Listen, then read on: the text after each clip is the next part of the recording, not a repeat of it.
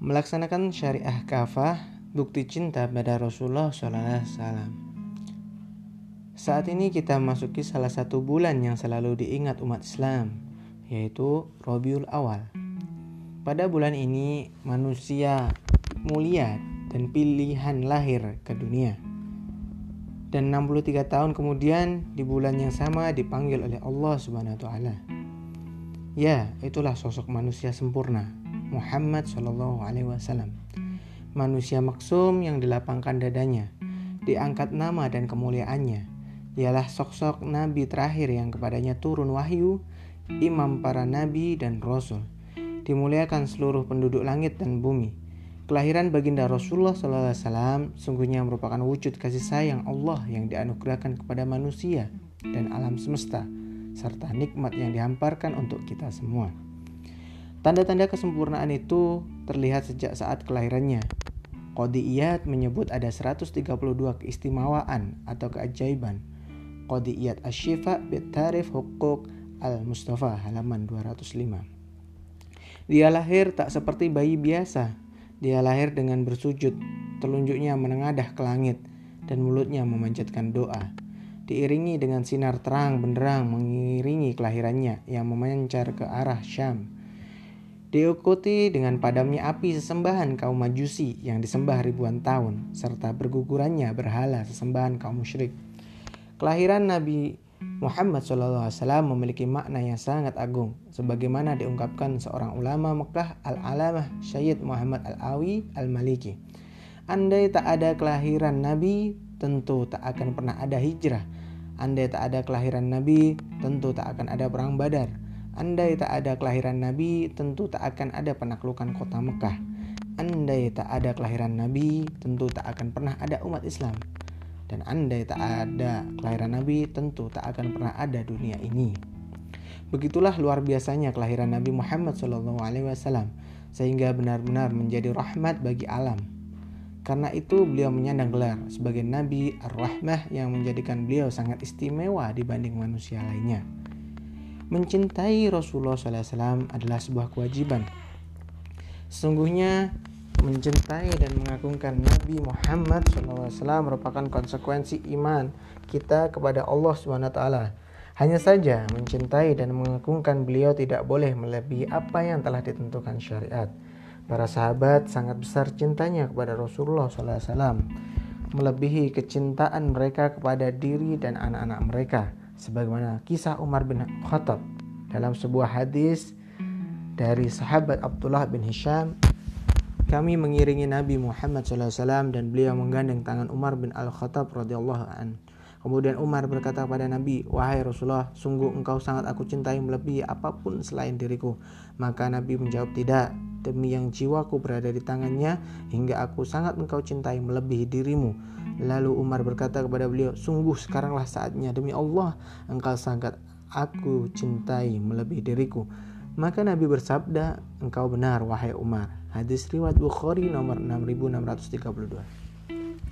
Ada tiga perkara yang apabila perkara tersebut ada pada seseorang maka ia akan mendapatkan manisnya iman Yaitu hendaknya Allah dan Rasulnya lebih ia cintai dari selain keduanya Apabila ia mencintai seseorang ia hanya mencintai karena Allah ia tidak suka untuk kembali kepada kekufuran setelah Allah menyelamatkannya, sebagaimana ia tidak mau untuk dilemparkan ke dalam api. Hadis-hadis ini memberikan penjelasan kepada kita bahwa wajib mencintai Allah dan Rasulnya di atas kecintaan-kecintaan kita yang lainnya.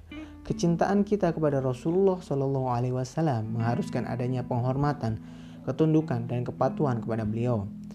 Al-Alamah Ibnul Qayyim rahimahullah berkata, setiap kecintaan dan pengagungan kepada manusia hanya dibolehkan dalam rangka mengikuti kecintaan dan pengagungan kepada Allah, seperti mencintai dan mengagungkan Rasulullah Shallallahu Alaihi Wasallam. Sungguhnya ia adalah penyempurna kecintaan dan pengagungan kepada Rob yang mengutusnya. Umatnya mencintai beliau karena Allah telah memuliakannya. Maka kecintaan ini adalah karena Allah sebagai konsekuensi mencintai Allah konsekuensi cinta Rasulullah SAW, yakni adalah melaksanakan Islam secara kafah. Kelahiran Muhammad SAW tentu tidak bermakna apa-apa seandainya beliau tidak diangkat sebagai nabi dan rasulullah. yang bertugas menyampaikan wahyunya kepada umat manusia sekaligus mengajarkannya kepada para sahabat dan selanjutnya menjadi syariah bagi seluruh umat manusia sebagai rahmat bagi seluruh alam. Karenanya sudah sepantasnya setiap muslim mencurahkan kecintaannya kepada Rasulullah SAW.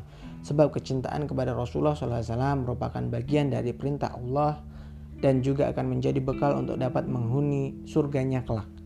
Dari Anas bin Malik radhiyallahu an, seorang Arab berkata kepada Rasulullah SAW, kapan hari kiamat? Rasulullah balik bertanya kepadanya, apa yang telah engkau siapkan untuk menghadapi hari kiamat? Dia berkata, cinta kepada Allah dan Rasulnya. Beliau bersabda, engkau bersama dengan yang engkau cintai. Hadis riwayat Muslim, An-Nasai, Al-Bazar, dan Ibnu Huzaimah. Kecintaan kita kepada Rasulullah SAW tentu saja bukan sembarang cinta, tetapi ia merupakan bukti cinta kita kepada Allah Subhanahu wa taala. Karena cinta kita kepada Allah dan utusannya mengharuskan kita mengikuti apa yang dikendaki oleh Sang Khalik Al-Mudabbir. Kecintaan seorang hamba kepada Allah haruslah tercurah dengan senantiasa meneladani Rasulullah. Beliau sosok nabi penutup yang diamanahi risalah syariat Islam sebagai tuntunan hidup. Allah berfirman, "Jika kalian benar-benar mencintai Allah, ikutilah aku." Niscaya Allah mencintai kalian dan mengampuni dosa-dosa kalian. Allah Maha Pengampun lagi Maha Penyayang. Quran Surat Ali Imran ayat 31. Imam Ibnu Kasir dalam tafsirnya menjelaskan ayat-ayat yang mulia ini menetapkan siapa saja mengaku mencintai Allah sedangkan ia tidak berada di jalan Muhammad maka ia berdusta sampai ia mengikuti syariat Muhammad secara kafah.